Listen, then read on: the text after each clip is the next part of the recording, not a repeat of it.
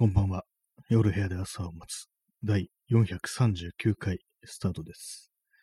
本日は7月の29日、時刻は23時14分です。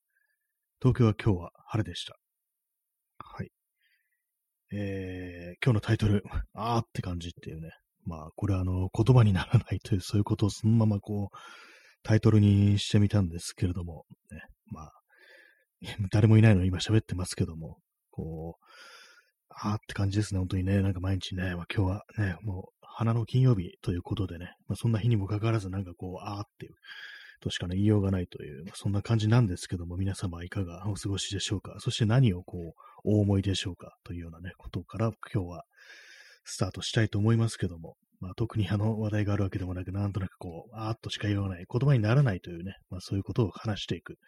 そんな放送でございます。えー早速インスタントコーヒーを飲みます。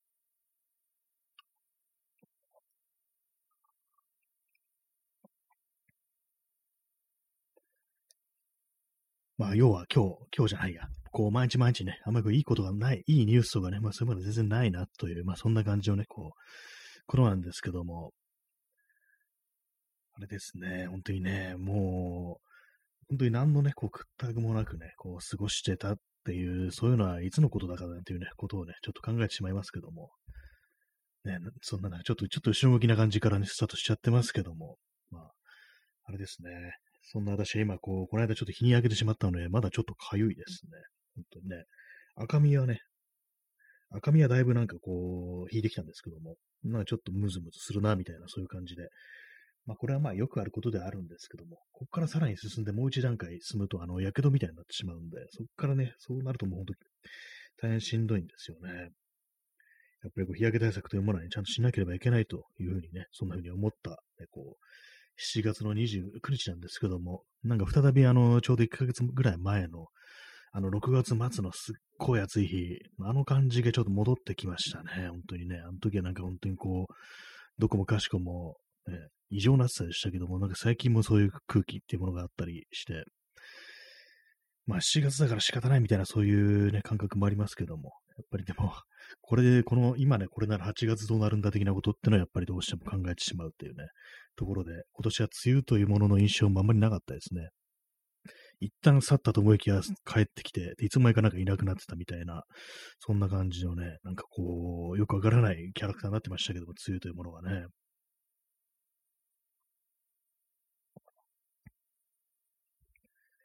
昨日は何の話をしたかななんていうふうにこう思ってるんですけども、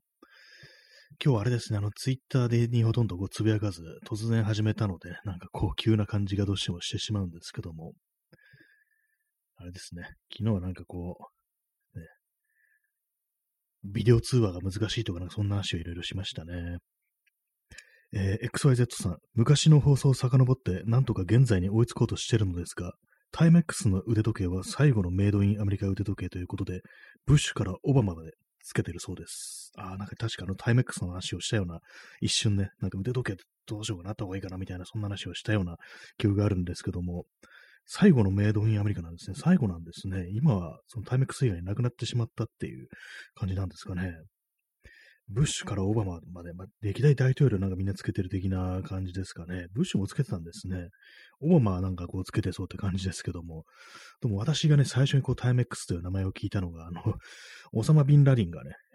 つけていたということでね、あの、アメリカ製のものつけてるんだなっていうね、ことで、なんかそれが、こういろいろ言われてたような、ね、そんなうっすらなんか覚えてるんですけども、タイメックス。ね。でもなんかあの、非常に安くてシンプルでね、こう、頑丈っぽいということでね、なんかたまにちょっと欲しくなるときあるんですけども、ねでもまあ今もう腕時計自体あるし、だったら電池入れ替えてあっちを使うかみたいな感じ思うんですけども、なんかね、ああいうシンプルな時計で、かつね、なんかこう、ちょっとね、うんオバマがつけてるなんていうと、なんかいいものなのかなみたいなね、そういうちょっと、なんていうんですかね、こう、権威主義的な感じになっちゃいますけども、思っちゃいますね。まあ、アメリカ製のもの、アメリカ製のものはなんかこういろいろありますけども、結構服とかは、なんていうんですかね、こう、縫製はね、結構雑だけど、やっぱり頑丈ですごくいいなんていうね、こう、話とかあったりしますからね。私、アメリカ製の、こう、アパレルっていうと、あの、カーハートですね。カーハートのね、あのジャケットなんかは結構ね、こう、好きで着たりしてますね。ぱりの頑頑丈っていうのはね、ほんと何も勝るっていうね、そういうことありますからね。なんか昔はなんかそういう衣類のことをヘビーデューティーなんていうふうに呼んでたらしいですか、そのアメカ人が好きな人たちの間では、確かにね、なんかそういう頑丈であるっていうのはやっぱ何も増してこう優先されることであるっていうね、そんなこと思うんですけども、ね、まあ、私は特にそんなにおしゃれでも何でもないので、こう、やっぱ頑丈なのがいいよなっていう、頑丈さでも結構物を選んでるっていうような、そういうことはね、結構あったりしますね。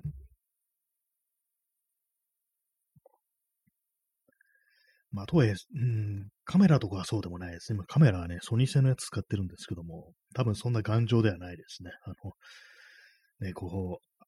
雨水に強いとかそういうね、仕様でもないんで、あの防塵防滴とかいうやつですね。そういう仕様でもないのでね、別にこう、大した強くもないんですけども。でもそうですよね。なんかこう、精密機器も何でもこう、やっぱ頑丈であってほしいっていう、そういう感覚はありますね。あの、スマートフォンなんかね、本当にこう、スマートフォンはあれですよね。本当いつまで経ってもこうね、落としたら割れるっていうね、あれがあったりして、なんかこうね、そうすごく頑丈な、まあなんかいろいろあるみたいですけども、そういうね、こうタフなやつ。でもやっぱりなんかそうすると性能的に微妙になる的なイメージがあったりして、またこうね、あれなんですよね、なかなかこうバランスが取れてないっていうのがあるんで、いつかなんかそういうのクリアした製品というものが出てくるのかなと思うんですけども、でもやっぱりああいう、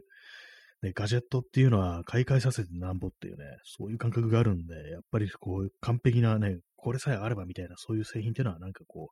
う、もうね、未来英語出てこないんじゃないかみたいな、そういうちょっと悲しさみたいなものっていうのを少しね、感じ取ってしまいますね。えー、P さん、無地 T 一つとっても、メイドイン USA は違うイメージが。まあ、やっぱり、そうですよ、頑丈ですよね。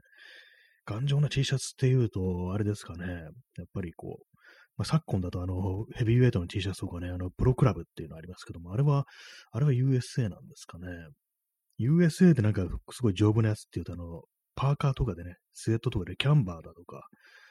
あとあれですかね、あのー、グッドウェアとかね、T シャツ、あの辺もなんか非常に頑丈なイメージがあるんですけども、やっぱあの辺はアメリカなんですかね、あんまこう生産国とかね、こうブランドがもともとどの国だったかっていうことあんまこう気にしてなかったんですけども、結構ね、T シャツ系はそういう感じでこうね、タフさをこうアピールしてくる製品が多いような気がするんですけど、やっぱりあれみんな USA なのかなというふうに思ったりして、まあね、そうなんですよね。あれ、基本的にあの、縫製はそんなに綺麗じゃないっていうのがあってね、割となんかこう糸がなんか飛び出したりしてみたいなところあるけれども、それがあの非常に頑丈であるっていうね、まあ、まさしくあのカーハートなんかそういうイメージですけどもね、やっぱいいですよね、そういうのね。冷静に考えると、あの、自分の持ってるものが、メイドインどこどこっていう、そういうことってなんかあんまりこう、はっきりと把握してないんで、ちょっとあのね、チェックしてみようかななんていうふうに思ったりしました。そして P さん30分延長チケットありがとうございます。いいですね。どんどんどんどんね、こう、もう18枚ありますね。こう、もう延長し放題だということでありがとうございます。えー、XYZ さん、やっぱりフロンティアスピリットなんですかね。そうですね。やっぱりあの、こう、ね、タフな環境で、本当になんかこう、開拓精神みたいなね、こう、そうね、こう、都市部に戻って、メンテとかね、したり修理とかしてもらうことができないから、自分で何とかできるとか、まあ、あるいはこう、非常にタフである、長持ちする耐久性があるっていうね、そういうのを前面に押し出していくっていう、そういうのがなんか結構、そのアメリカの特に西海岸の方なんかは、そういうのが結構脈々、脈々と行き着いてるのかもしれないですね。まあ、他にアメリカ製品っていうと、まあ、まあ、車となんかね、アメ車なんつうっていうふうに言いますけども、他ね、なんかカメラとか、まあアメリカ製ってね、そんなには聞かないですね。一応あるみたいですけども、ねまあコダックとかね、まあそういうのありましたけど、今はもうね、ないですよね。そのカメラ本体っていうね。デジタルカメラでコダック製なんて、今新しいのは確かもう出してないっていう感じですからね。タフさを売りにした、こう、プロダクトっていうのあんまりこうね、ふっと思いつかないくない。衣類以外であんまこう思いつかない感じになっちゃってますね。まあ、ハマーとかですかね、車。一般的なアメ車っていうよりはなんか結構ね、軍用だったりしてね、ちょっと特殊かもしれないですけども、あれもなんか非常にタフなイメージありますね。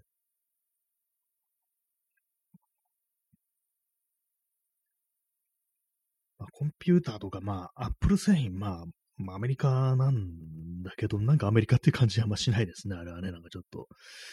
やっぱりその、あれですよね、精密機器っていうのはやっぱりそのアメリカらしさってものがそんなにまあ現れにくいということで、やっぱり衣類だとかね、こう、もう少し、こう、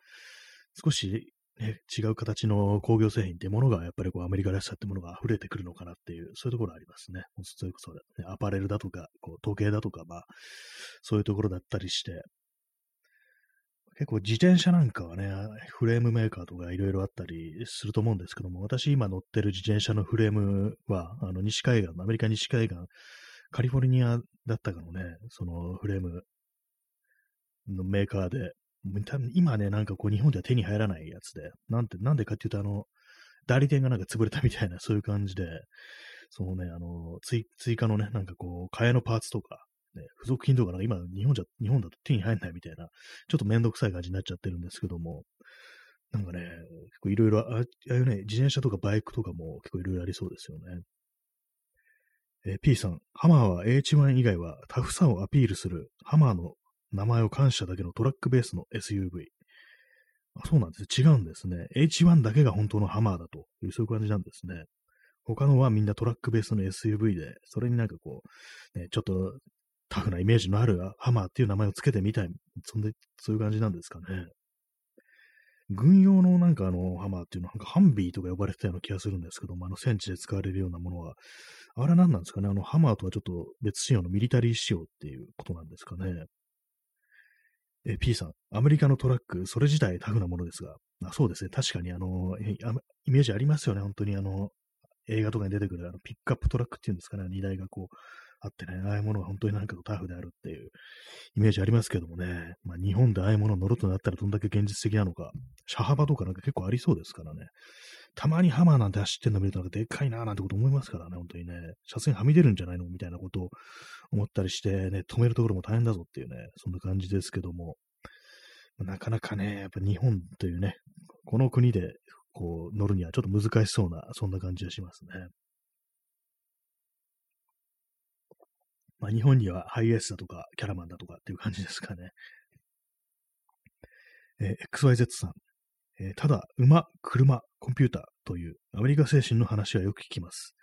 自由を求めるマインド。とはいえ、開拓の末行き着いた西側にシリコンバレーというのも寂しさがありますね。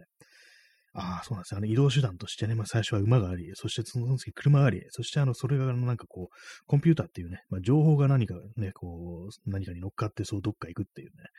そういうアメリカ、アメリカンスピリットですね。アメリカ精神、ね、自由を求めるマインド。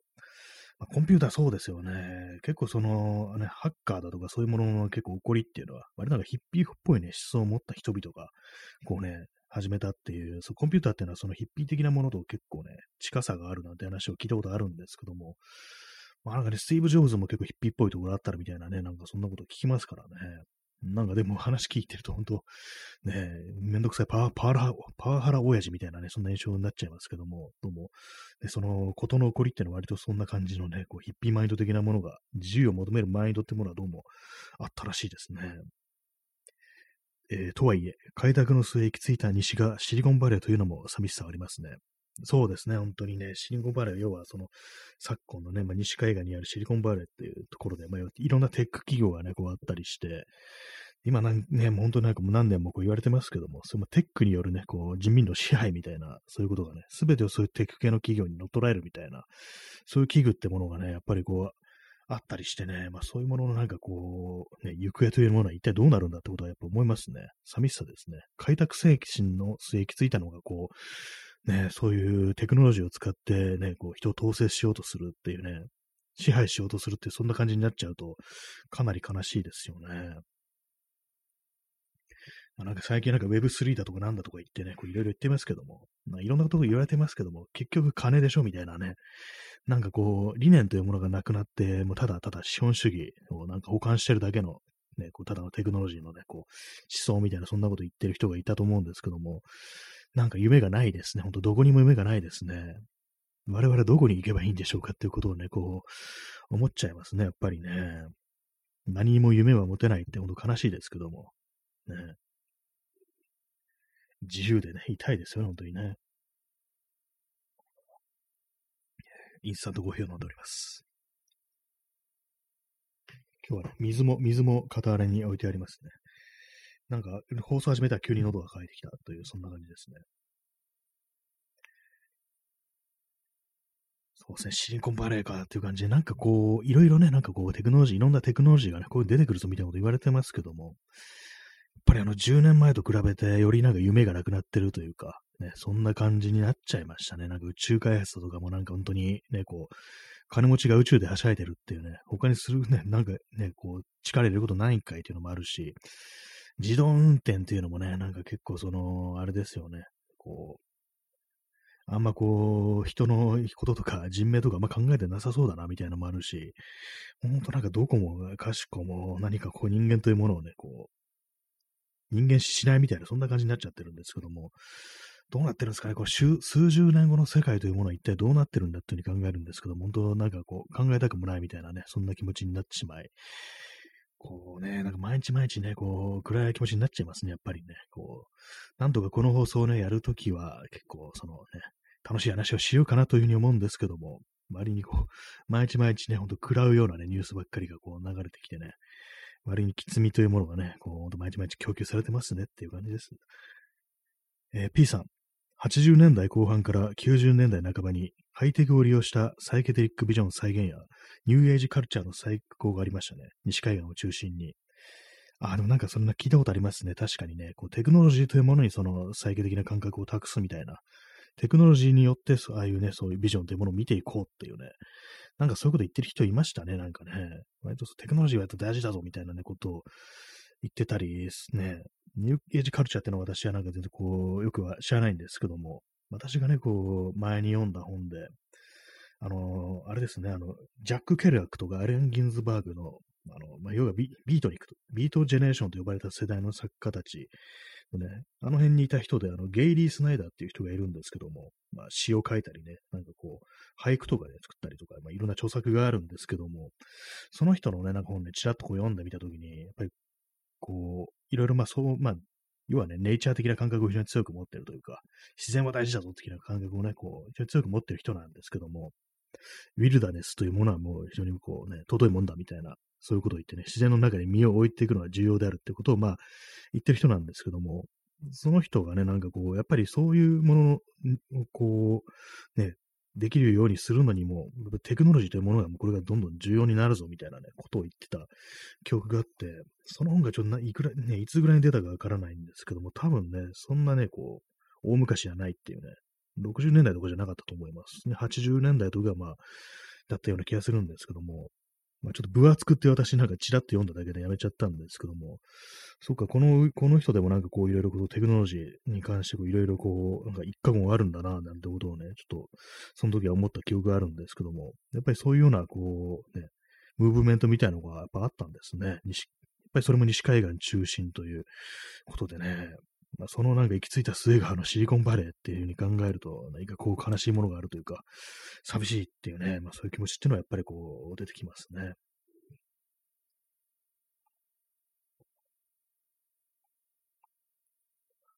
まあ、そのテクノロジーがなんか本当夢を見させてくれないというね、まあそんな感じなんですけども、まあそれも私がなんかこう、あれですね、こう、年齢がね、本当にこう、バリバリのね、若い人間ではないからかっていう感じがするんですけど、ね、私はね、今の10代だとかね、ほんと20代前半だとか、まあそのぐらいのね、人たちからしたらなんかもう少し夢を持ってこうね、見えてるのかもしれないですけども、でもな、みたいなね、ことは思っちゃいますね。まあ、私という人間自体がなんかこう、そういうものにあまりこう幻想を抱かないというか、なんかこう、うさんくさいというふうに思ってね、何でもうさんくさいと思ってちょっとね、こう、見ちゃうっていうのはあるんですけども、そう、インターネットとかもね、なんかこう、割とね、そう利用はしてましたけれども、最初の方から。結構早いうちから割と利用してたと思うんですけども、別になんかそんなにこう、あれですよね、これを使ってどうのこうのみたいなね、あんまこう夢みたいなものはこうなくって、でもなんかね、その時代の人は、結構その、いろんなね、こう、垣根を取っ払って、自由にこう、ね、やりとりできるみたいな、夢のような世界であるみたいな、そういうふうな、こう、ね、思いみたいなものはどうもあったらしいんですけども、私はどうもそういうのね、こう、あんまりこう、フィールしなくってね、ちょっとひねた見方をしてたんですけども、ちょっともったいないなみたいなね、気はしますね。なんかこう、いろいろもっと少しね、なんかもう少し無邪気に楽しんでいく、楽しんでいった方が良かったのかななんていうことをちょっと思わなくもないんですけども、なんかあのミクシーのね、こう思い出話みたいのを聞くと、ちょっと羨ましいなみたいなね、私も一応やってはいたんですけども、やってるというかアカウント持ってはいたんですけども、全然そういうね、こう友達とかね、人と知り合うとか、そういう使い方してなくってね、なんかもったいなかったのかななんていうふうに思います。本当なんかインターネット経由でね、こう、なんかこう、熱いムーブメントに関わるなんてことはね、あんまりしたことがないんでね、ちょっと飛び込んでみるというね、こう、あれに欠けてるというね、そういう感じがあるんですよね。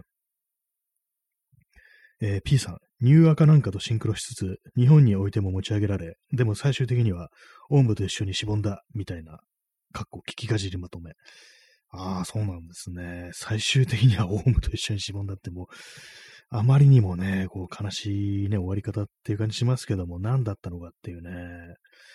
まあでもそんな感じのね、ちょっと若干ね、そういうスピリチュアルなというか、なんというか、そういうなんかムーブメントっていうのは最終的に割となんか悲しい終わり方をするみたいな、そういうのありそうですけども、多分そのインドにね、行くっていうね、インドに行って何かこう衝撃的な体験だとかね、こう、するみたいなね、こう、全然こう自分の文明観みたいなものが変わるっていうのは結構その昔あったみたいで、もう古くというか、古くはなんかあれですよね、ビートルズとかのね、こうメンバーがみんなこう、インドに行ったりしてどうこうみたいなね、感じでっていうね、ありましたけども、まあそうですよね。日本の若者の間でもなんかインドに行って何かこうね、こう自分のね、普段いる文明社会とは違うものに触れて何かこうね、違う人間になろうというね、そういうようなこう、ムーブメントみたいなのも多分あったんでしょうけども、それもなんかあれですね、最終的にはやっぱりちょっとオウム的なところにこう、ね、合流してしまうみたいな、ね、ところもあったんですかね。何かこう、そう考えるとオウムってすごく大きかったのかなと思うんですけどもね、そう考えるとね、今度はあの、最近あの、統一教会が非常にこう話題になってますけども、そのオウム的なもの、ね、あの、そういうね、あれですよね、カルト的ななんとかかんとかのね、これが、こう、帰結というものが終わったかと思ったら終わってなくってね、ずっとね、こう、それもなんか国の中枢まで食い込んで、こうね、一年卓上みたいな感じでこう、繋がってたって考えると、なんかね、なんかもう逃れられないっていう感じ、ちょっと怖くなりますね、本当にね。えー、XYZ さん、アジア人なので、グル商売で一発当てたかったです。あー、なんかね、もう、とりあえずヒゲね、ブワーって伸ばして、こうね、なんかこう、ちょっともったいつけて、ちょっと分かったようなことを言ってみると、この人は本物の成人だ、みたいな感じでね、そういうね、ところでね、一発当てるってのはちょっと夢のある話ですけども、まあ、やる方も結構大変でしょうね、なんかね。人を騙すということのなんか心理的な負荷っていうのはね、多分結構ありそうなんで、ちょ私はちょっと耐えられそうにない感じですね。競争、競争の素質はあんまこう、ないようなね、なんかそんな感じがします。えー、P さん、えー、猫汁のインド旅行記や、根本隆のディープコリア、悪趣味主義も最終的に小山田の悲劇。ああ、いわゆるなんか鬼畜系みたいなやつですよね。なんかそういうのがあったりして、あえてこう人間のね、こう醜いところだとか、こう非常になんか暗黒面みたいなものをね、どんどん覗い覗くというかね、こう暴いていくみたいな、ちょっと、ななんだったらもうストーカー的なところとか、あえてこう差別的な人間がね、のところにこう、行ってみるみたいな、そういうやつですよね。悪趣味主義っていうやつ。まあそういうのがこう最終的な去年の、あれですね、あのコーネリアス小山田圭吾が昔雑誌のインタビューに答えたときに、なんかこうね、非常にこう、障害者のね、こう、同級生、障害持った同級生をなんかいじめてたことがあって、なんか、それをなんか自分は手を下してはないものの、なんかね、こういうふうないじめ下して面白いじゃないっていうね、なんかそんなことを言ったみたいなことが、そういうインタビューがあったことが発覚して、ね、オリンピックのなんかあの、ね、音楽監督を降ろされる的なことになりましたけども、まあ、最近なんか復帰したみたいですけどもね、あれもなんかその時代的なね、こう、悪趣味、鬼畜みたいなものに影響されて、そういうことをなんか小山田圭吾が言ってしまった的な、まあそういうところがあったんじゃないか的な、そういう気ありましたけども、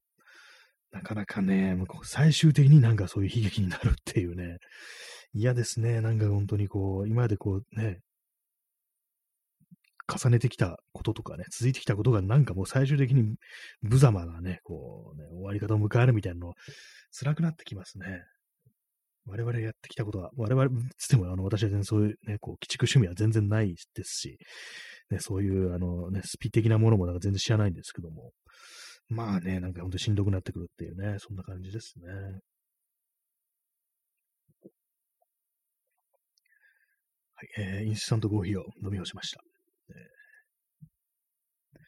何だったのかというね、ことにね、本当なりますね、本当に。ちょっとまたね、なんかブルーな感じのね、放送になってしまいそうですけども、ほんとね、いろいろこう、何何かのね、こう20世紀のね、こう、あれがなんか、こう、いろんな、なんかいろんな、こう、そういう悪趣味的なものの付けっていうかね、そういうものが今になってこう、ぶわっと吹き出してるなんていうね、ことをなんか実感してる人もいたりすんのかなっていうね、当時そういう感じでまさしく調子に乗ってその手の悪趣味的なことを言ってた人は何かこう、じくじたるものがあるのかなというふうに、まあ、思うんですけども、ね、まあそういうものをまあ私という人間もね、多少は触れてね、多分育ってきたと思うんでね、一切関係ないというわけではなく、多分血肉の一部にはなってると思うんですけども、まあどうなんですかね、本当にこ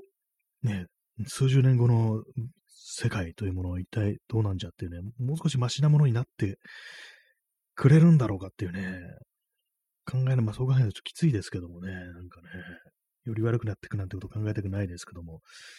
まあ前向きな考え方としては、せめてね、こう数十年後の、これから先のね、世界のために少しでもこう、何か正せるところは正していくっていう風にね、そういうことをする、まあ何かね、こう、少しでも助けになれればっていうね、そんな風に考えればいいのかもしれないですけども、何かこう、やっぱこう、日々ね、こうしんどくってそういうことを考える、こう、余裕もない的な感じになっちゃいますけども、なかなかね、こう、厳しいものがある、そんなね、2022年だというね、感じですけども、えー、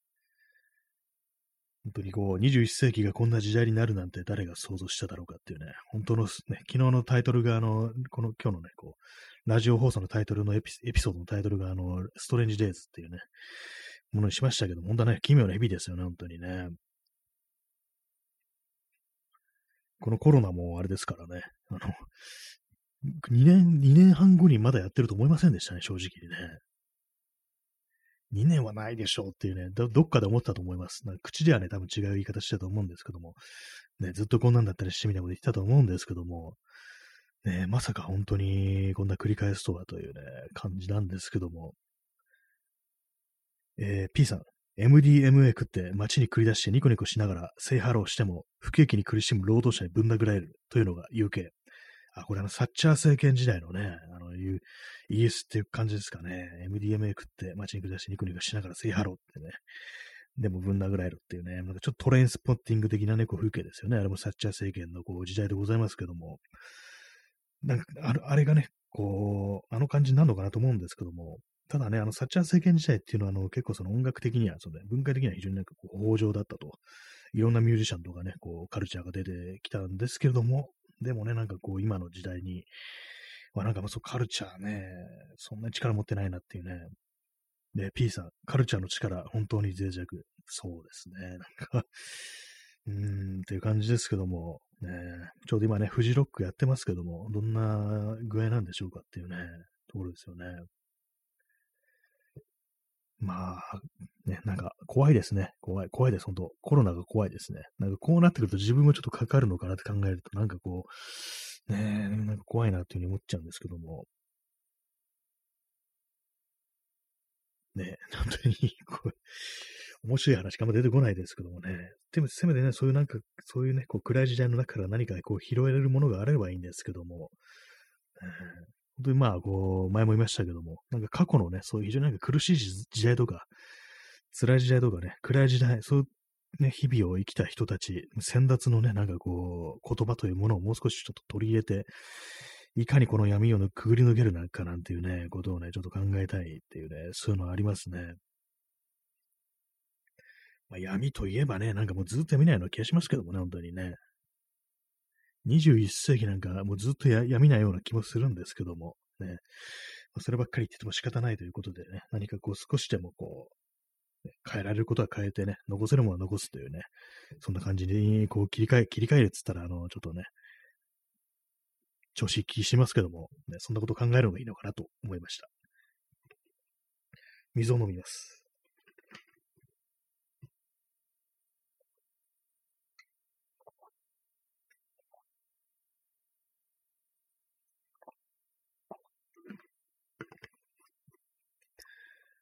はいね、今日も暑いので、水が美味しいです、本当にね。水は美味しいねっていうね、そんな感じなんですけども。まあ暑い、暑いですね。私、あの、外で出て帰ってきた時に、まあ当然ね、汗でびしゃびしゃになってるわけですよ。着てる服が。そうすると、まず、あの、脱いで、ハンガーにかけて、ベランダにね、こう、干しておくっていうことをするんですけども、ね、なかなか乾かないんですよ。そのぐらいなんかこう汗を吸ってて、なかなか乾かないっていう感じで、で、も、こう、紐か、ね、こう、傾いてたりね、もう暗くなってるもんですから、その間の上半身裸で過ごしてるっていう感じで、まあ、新しいね、こう、T シャツとかをね、部屋着を着ればいいんですけども、なんかそれ尺で、あの、どうせあのね、風呂に入りますから、その時脱ぐわけで、脱ぐっていうかね、まあ、その洗濯ね、のあの、カゴに放り込むわけで、それがなんかね、こう、ちょっとしか着ないでね、すぐ洗うっていうのがなんか嫌なんでね、なんかこう上半身裸で過ごしてて、で、その干しやつが乾いたらまた着るっていうね、まあ、ちょっと汚いかもしれないですけども、乾い、汗がね、乾いたやつをまた着るってことをやってるんですけども、割にね、なんかこう乾かないんですよ。こう、ね、日が暮れてくると。ね、何なんですかね、こう、そのまあどう、どうでもいいんですけども、ほんと汗はね、汗が嫌です。暑いのより多分ね、汗が嫌っていうのは、ね、結構ね、あると思います。濡れますからね、濡れるの嫌いなんですよね、服がね、基本的にね。大変ですからね。と、まあ、どうでもいいね、こう日常的なね、話をしながら何の話をしようかなって今考えてるんですけども、脳の半分を使ってね、考えてるんですけども、何もこう思いつかんぞというね、ことですけれども、たまにあの、最近ね、なんかあの、まあ、XYZ さん、ね、汗はマジで苦しみですね。ところで、過去の放送の話ですが、自分もニューヨーク、過去芸人苦手です。バカバカしい漫才としてトレンディエンジェルとかオードリーはいかがでしょうか？ああ、そうなんですね。XYZ さんもね、こう、ニューヨークが苦手だと。そして汗も苦手だという、そういうことでね。そうなんですよね。ニューヨークね、なんかあの、私ののね、こう、ツイッターでフォローしてる人がなんかニューヨーク面白いっていう風に言ってて、見てみたんですけども、なんか本当にね、インターネットあるある的な感じにね、インターネットでバカにされてる人を、なんか改めてね、なんかこう、その、ね、ネタでもバカにしてみ的な感じで、え、これそんな面白いかみたいな、これなんか普通に2チャンネルとかじゃないのっていうね、5チャン、今5チャンネルですけども、なんかそういうよくあるあるのなんか草しみたいなね、感じに思えて、なんか全然なんか面白くなかったんですけどもね、どうもあれはなんか本当に私は面白くないっていう風に感じちゃいますね。これまあそのニューヨーク、ね、のお二人が聞いてたらどう思うかってことを考えちゃいましたけども、今よく知らないんですけども、顔も思い出せないんですけども、正直ね。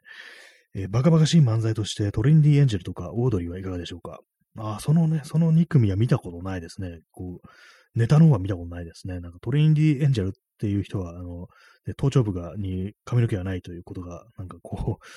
ね、売り、なんか、ルックスの売りとしてなんかこうね、やってるという人で、オードリーはあれですよね、若林と春日っていう、あのお二方ですよね。そうなんですね。あれ、ネタはね、見たことないんでね、ちょっと後で見てみようかな。割となんかね、そういう、ね、今お笑いってなんだっていうね、ことをたまに思ったりするんで、今の人たちって何が面白いと思ってるんだ的なことはね、ちょっと思ったりするんで、ね、見てみようかと思います。ね、トレンディエンジェルってなんか本当にそっちのね、片方の人しかなんか私はなんか 思い出せないんですけども、ね、オードリーの方はね、オードリーはなんかあれですよね、ラジオとかもね、なんか結構人気のあるという、そういうイメージがありますね。まあ、芸人のラジオね、このラジオトークでも結構ありますけども、私はこう、あんまり、あんまりこう聞かないっていうね、感じなんですけど、まあ聞いてみたら意外に聞けんのかな、的なね。私のね、こう、周りで、こう、聞いてる、で、芸人のラジオを聞いてるっていう名前出てくるのが、あのー、あれです、あの、アンガールズ、アンガールズのポッドキャストは面白いというね、ことを言ってる人がいて、たまにちょっとね、気になるんですけども、あともう一つ、名前を忘れました。あの、創価学会の人ですね。創価、創価学会の人、創価の芸人、それでなんか思い出せるかどうかわかんないですけども、なんかその人がね、なんか結構割と面白い。けど、このこの人たち創価学会なんだよな、みたいなね、あ、P さん、ナイツ。あ、ナイツ、そうですね。思い出しました。ナイツ、ナイツですね。あのお二方同胞も、お二人ともその創価大学出身ということでね、結構そのオープンにそういうことをや、ね、こう言ってるという感じで、でもなんか面白いみたいなね、話を聞くんでね、どうなんだろう、ちょっと聞いてみようかな的なことをたまに思うんですけども、なんか私そうなんですよね、お笑いのね、人たちの、その音声コンテンツってものにあんまりこう今までこうね、バシッとね、ハマったことがなかったりして、結構ね、ラジオっていうとなんか私ちょっと文化人的なね、文化人的な人たちだとか、ミュージシャンの方がまあちょっと面白い的なね、感じになってるんですよね。たまになんかね、こう、YouTube とかで昔のラジオって言って、ね、出てくるのがあれですからね、あの、五木ひろゆきだとか、あれですよ、あと、あの、深夜特急の人ですね。また名前が出てこない。さ、沢なんとか、沢なんとかの人ですね。その人だとかね。あと昔あの、スチャダラパーのね、3人がラジオやってて、あれも結構面白かったですね。スチャダバラパーのラジオはね、今言えてないですけども、スチャダラ、スチャの、スチャのラジオね、なくします、言えないんでね。あのね、3人のラジオは結構面白かったですね。それは録音してない、撮ってありますね。え水を飲みます。今日口が乾きますね、なんか。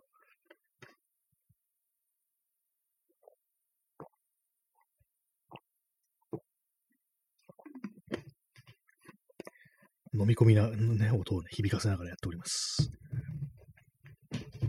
えー、ダーマさん、えー、アンガールズは芸人的なイキリがないと聞きました。ああ、そうなんですね。私はその、アンガールズというね、そう、ね、コンビに出て、まあよく知らないというね、ことがありね、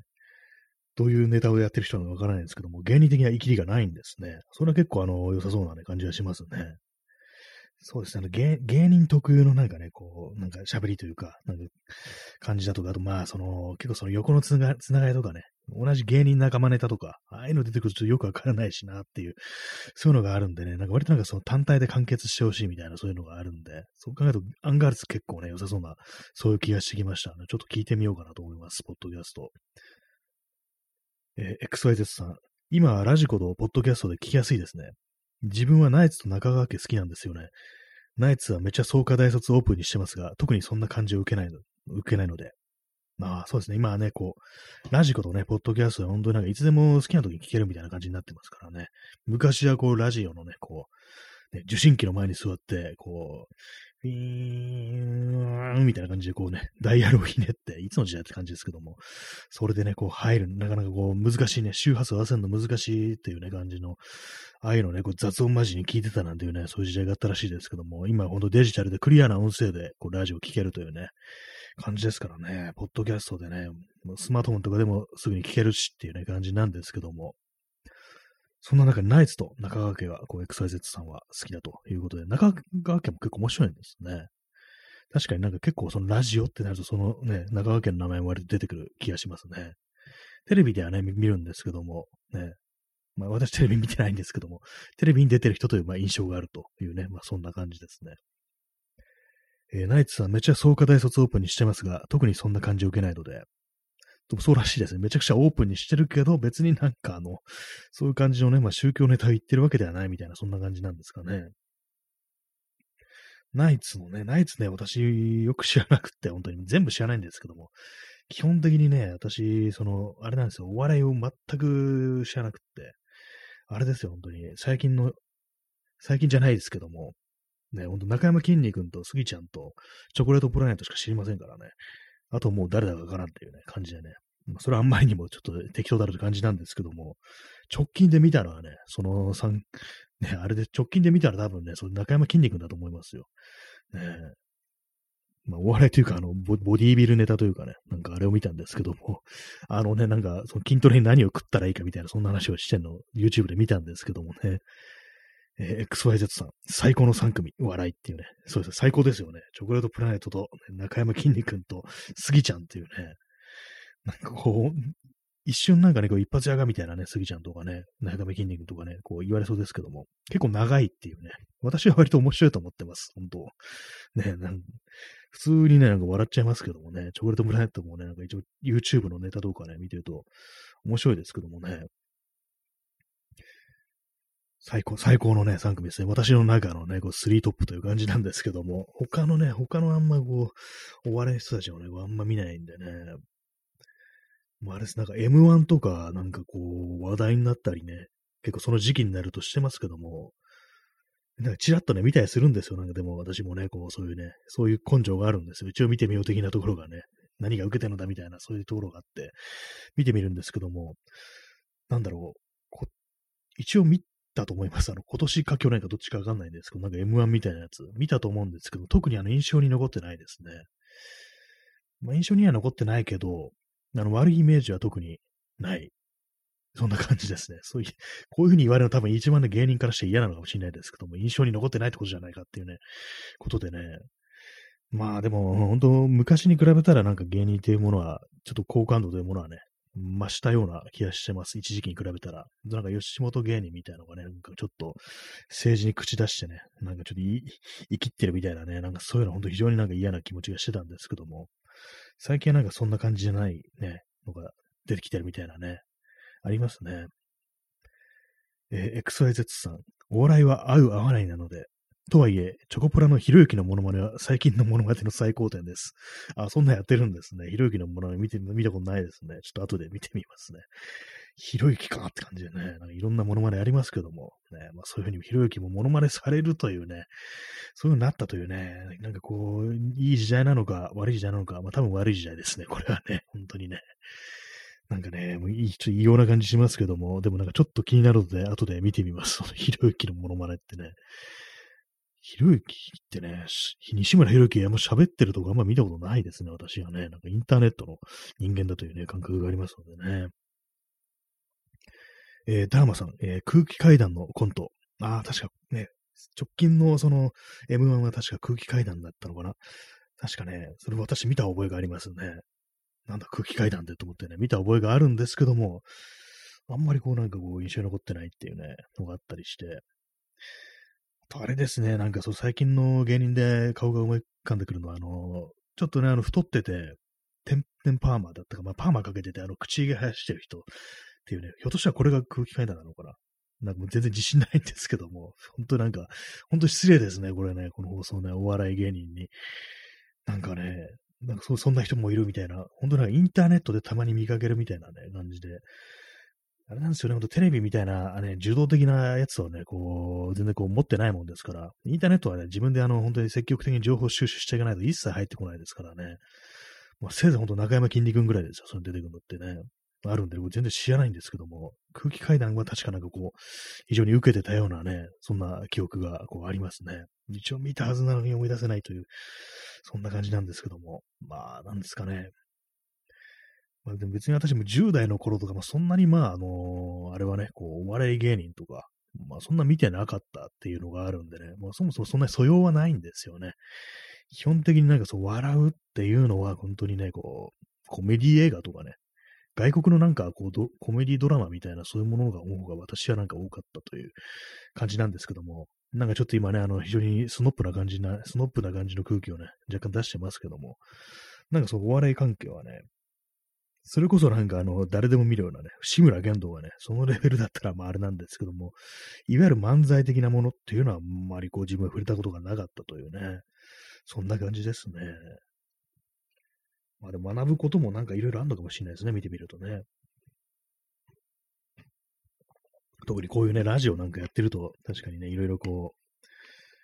聞いたりはね、聞いたりじゃないや、こうなんか役に立ったりすることはあるのかもしれないですけども、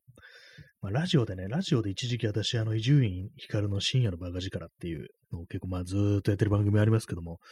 あれをね、聞いてる時期がありましたね。割となんか、結構ね、あの、面白いというふうにね、こう思うこともあり、そうでもないようなね、感じの時もありっていうね、結構その、いろいろあったんですけども、2000年代、2010年代ね、前半ぐらいちょっとあの、あんま聞くのは聞かなくなっちゃったなみたいな感じでしたね。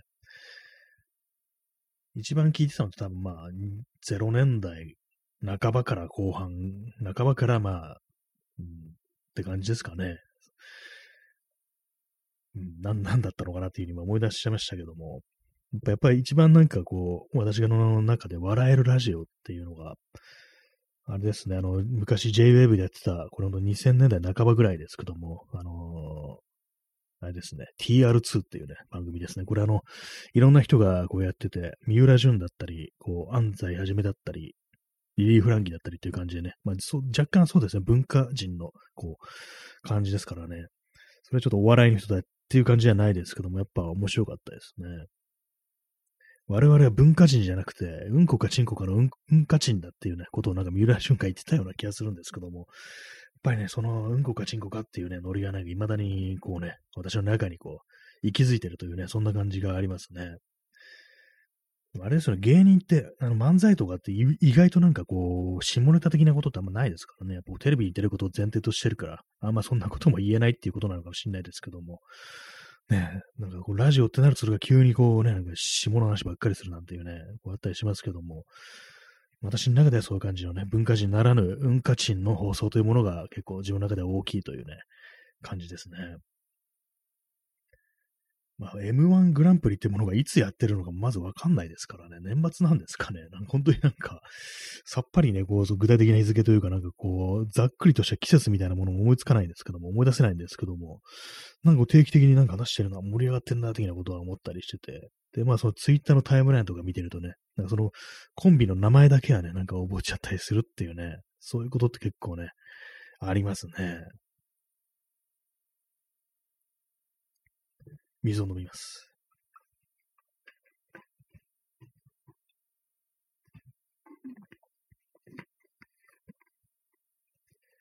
はい、えー、水をね、飲み干してしまいました。えー、400ml ぐらい残ってたはずなんですけども、なんかね、この放送やってる間に飲み干してしまいましたね。えー、今私 T シャツ着てるんですけども、T シャツに一点、黒い T シャツ着てるんですけども、一点あの、ちょっとね、あのー、オレンジ色というか、オレンジ色という意味にはくすんでる銅みたいな色、金属の銅みたいな色のね、シミがあるんですけども、これはですね、あの、キッチンハイターが飛んだ後です。ね、皆さんも気をつけてください。黒い T シャツ着てなんかするときは、キッチンハイター使うときは飛ばないようにしてください。これで私、あの、2枚ぐらいね、こう、黒 T シャツに、黒 T に、こう、シミがね、ほんとちっちゃいちっちゃいシミですけども、あるんでね、そういうキッチンハイターを使う作業をするときは、ね、こう、なんかね、違う色の黒じゃないね、T シャツを。そしてまあ、あの、どうなってもいいようなね、こう、大切じゃない、そういうね、部屋着でこうやっていただきたいなというふうに思います。これ多分ね、あの、私があの、写真のプリントをやってる時に飛んだやつだと思うんですよ。写真のプリントであの、私あの、サイヤのタイプっていう、まあ、いわゆる日光写真ってやつなんですけども、紫外線に反応して、こう浮き出てくるっていうね、そういうやつなんですけども、それで最終的にね、こう、色を出すのに、鮮やかなね、青い色になるんですけども、その青い色をね、濃く出すのに、ハイターを使うんですよ。漂白剤を使うんですね。その時そのバットの中にね、こう、そのキッチンハイターをね、ちゃちゃってね、こう、かける、かけるというかね、こう、入れるんですけども、その時まあ、飛んだんでしょうね。以上です。特にあの、何のうちもないんですけども、割にね、こう、大丈夫だろう、そんな飛ぶもんじゃないだろうと思っても、ほんとね、一滴なんかちょんって飛んだだけで、こう、色変わっちゃうんでね、皆様気をつけてください。キッチンハイターは本当注意だぞというね、まあそんな感じでございます、ね。強力ですからね、本当にね。はい。ね、なんかこう、いろんなね、こうネタがありますけども、ね、笑えるネタ、ね、どうなんですかね、これ今後、ね、この先、この世界のお笑いというものは一体どうなっていくのかと思うんですけども、でもあれですよね、こう笑いというのは本当に大昔から多分ね、あったはずなんですけども、それこそギリシャとかの、ね、古代ギリシャの時代にはなんかこう、お芝居っていう形でね、なんかこう、コメディアンみたいなのがいて、こうなんかこう、監視を笑わらせるっていうようなのがどうにもあったらしいんですけども、どのぐらいからあるんですかね？紀元前とか、人類のなんか文明にいつお笑いというものが登場したのかみたいなことはね、今ふと気になったんですけども、え。ー、まあそういうの研究してる人もいるいるんでしょうけどもね、まあ別に私はそういう歴史家ではないので、そんなにこうたどってみようなんていうね、ことをね、あれなんですけども、えー、XYZ さん、えー、自分はタメ口配信は外で聞いていて笑いをこらえるのが大変でした。伝説の回だと思います。やりましたね。あの、タメ口でね、こう、毎回私あのね、こう、丁寧語で話してますけども、ここでは、タメ口縛りっていうね、こう、配信をやったことありましたね。そういえばね、このラジオトークで。あれはね、そうそういうふうに笑いをこらえるっていうね、感じで受けていただいて非常に嬉しいですね。結構大変だったんですよ。本当にね、タメ口ね、本当難しいんですよ、あれ。好きあらばね、こう、デスマツクションになってしまうという感じで、全然ね、こう、出てこないっていう感じでね、割となんかこう、あわあわしながら喋るというね、結構やるまではね、あんな難しいと思ってなかったんですよね。割となんかこう、普段友達とはね、あの、あれですか、タメ口で口聞いてるわけですから、全然いけんだろう的なこと思ってたんですけども、全然出てこないっていう感じで、もうね、あれは、聞き、あれ聞き直してないんですけども、そんなね、ちょっと、結構あの、あの回はね、あれは笑ったみたいなこと言ってくれるね、人が割といて、ちょっと聞き直してみようかなって今ふと思いました。ちょっとね、あの、そういう感じの客観的な意見をいただいた後で再び聞き直してみるっていうね、ところで何か発見がこうあるかもしれないのでね、タメ口かっていう感じですよね、本当にね。私もそんなにね、こう、誰にでもね、こう誰にでもタメ口だったりだとか、誰にでも丁寧語だったりだとか、まあ、そういう感じもないんですけども、どっちかに偏ってるわけではないんですけども、ね、別にそうですよね。こう友人とかには普通にタメ口聞くんですけども、ね、その友達と喋ってる感じで、まあ放送すりゃいいんじゃんっていうふうに最初は思ったんですけども、それがなんかこう、あんな難しいとはという感じでね、まあ、だよねっていうね、もう出て、だよね、だよねと思いますしかなくなる、そんな感じの放送だったようなね、記憶ありますけども、ね、まあ、タメ口にするとあれですから、あの基本的に文章って文章というか、あの、一つのね、こう言葉というば短くなってきますからね、そうすると結構間をつなぐのが大変というのもあるかもしれないです。圧倒的にその言葉のリズムというかね、こう喋りのリズムみたいなものも、その、タメ口になる時点でね、こう変わってくるということでね、なるひょっとしたら、そのタメ口でのこう配信だとか、うまい喋りっていうのは相当なんかの達者じゃないといけないっていうね、早いリズムで喋らなきゃいけないから、こう、すごくね、難しくなるっていう、そういうのありそうですね。私みたいなこういう感じであの、まあ一応丁寧語で喋ってると、結構その隙間みたいなものをこのね、まどろっこしい表現で埋めたりなんていうね、こともね、できますからね。そういうのもあったりしてね、こう、丁寧語というものの方が楽なはずなんですけども、楽なんですけども、反面そのね、タメ口というものは、こう非常にこう、笑いという面ではね、こう結構有効ですけども、いざこう喋るとなると本当にこう、訓練をしないと難しいっていうね、まあそういうとこありますよね、本当にね。あれですね、あのー、漫才とかでも、結構あれですよね。基本的にまあお客さんに向けてこう喋ってるってなると、ね、あの、あれですよね。普通に丁寧語というか、まあ、敬語を使ってね、こう喋ってね、皆さん今日は聞きに来てくれてありがとうございますみたいなことを言いますけども、ね、あれがまあ、いざコントをやるとなると全部タメ口になるというね、感じですからね。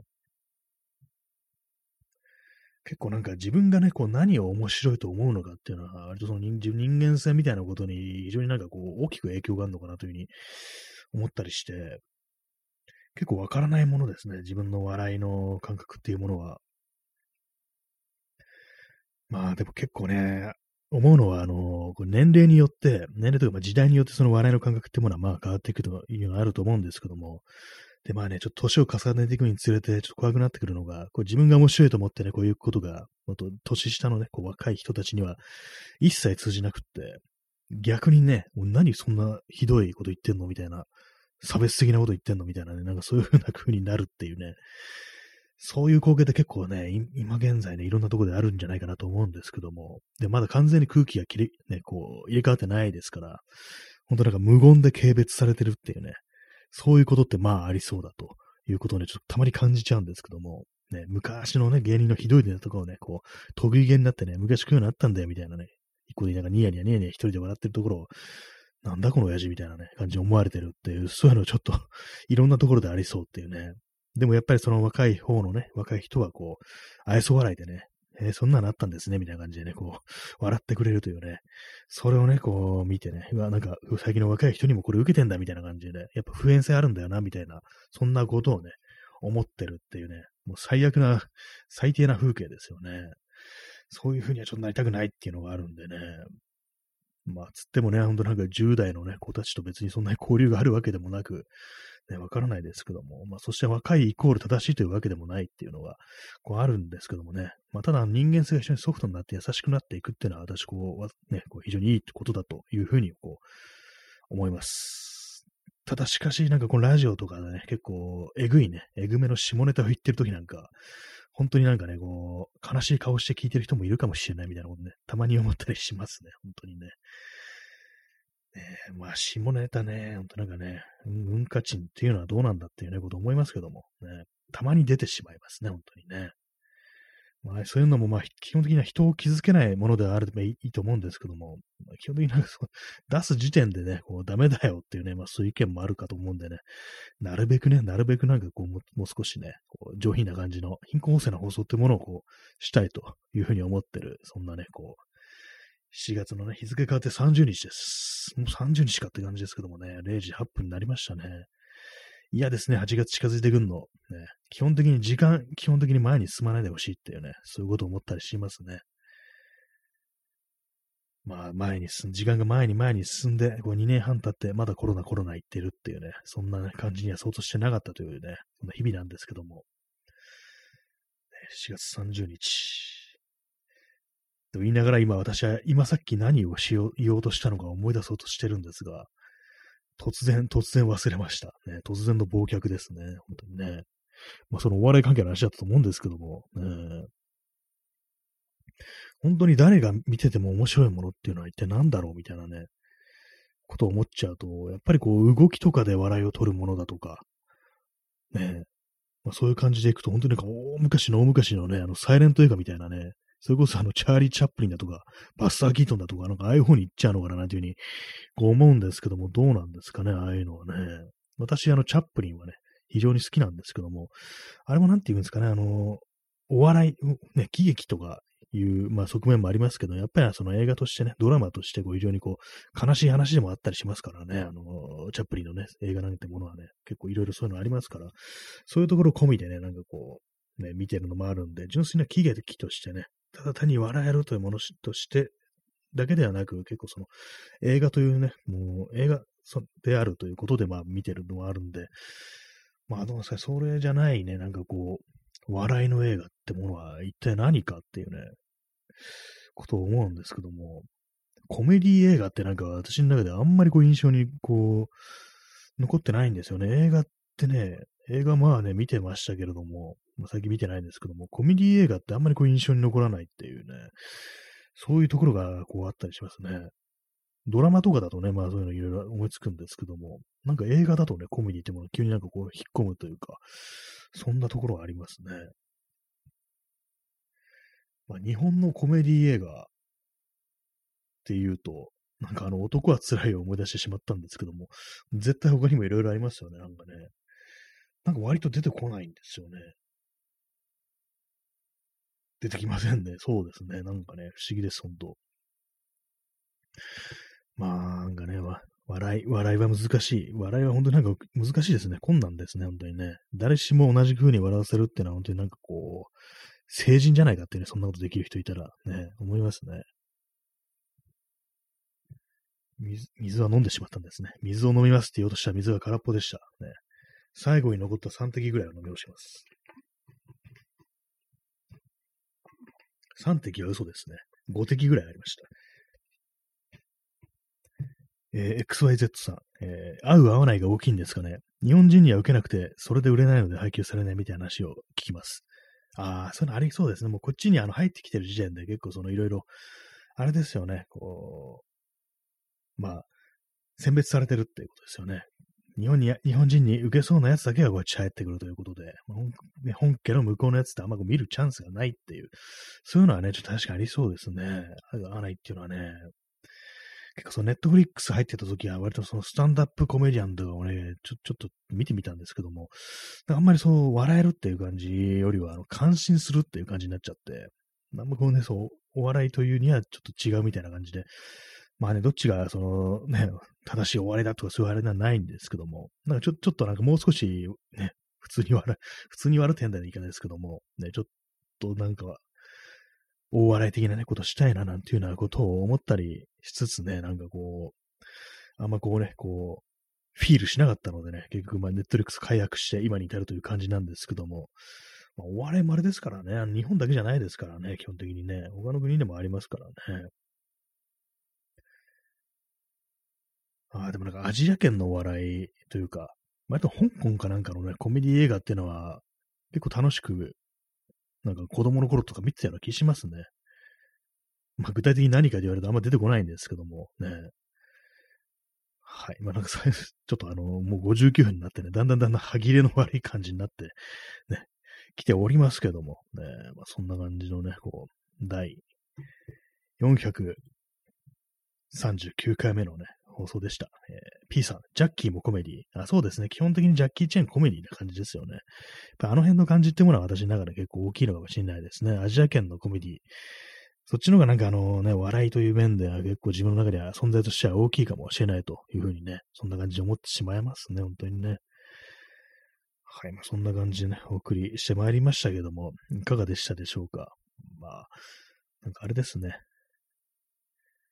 今、0時ですけども、ひょっとしたら元気あったらなんかあの、後でなんかやるかもしれないですっていうね、適当なこと言うなって感じですんで。どっちなんて感じですけども、わかんないです。ね、そんな感じで本日も、えー、ご清聴ありがとうございました。それでは、さようなら。